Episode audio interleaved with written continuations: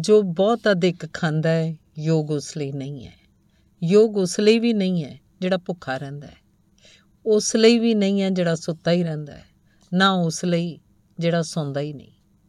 ਜਿਹੜਾ ਸੰਜਮ ਵਿਖਾਏਗਾ ਉਹੀ ਜੀਏਗਾ।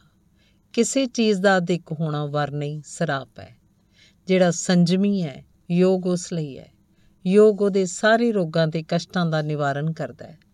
ਵਾਸਤਵ ਵਿੱਚ ਸੰਜਮੀ ਨੂੰ ਯੋਗ ਦੀ ਲੋੜ ਹੀ ਨਹੀਂ, ਕਿਉਂਕਿ ਸੰਜਮੀ ਨੂੰ ਸਰੀਰਕ ਰੋਗ ਕਸ਼ਟ ਹੁੰਦੇ ਹੀ ਨਹੀਂ। ਸੰਜਮ ਹੀ ਯੋਗ ਹੈ। ਯੋਗ ਸੰਜਮ ਹੀ ਹੈ। ਧੰਨਵਾਦ।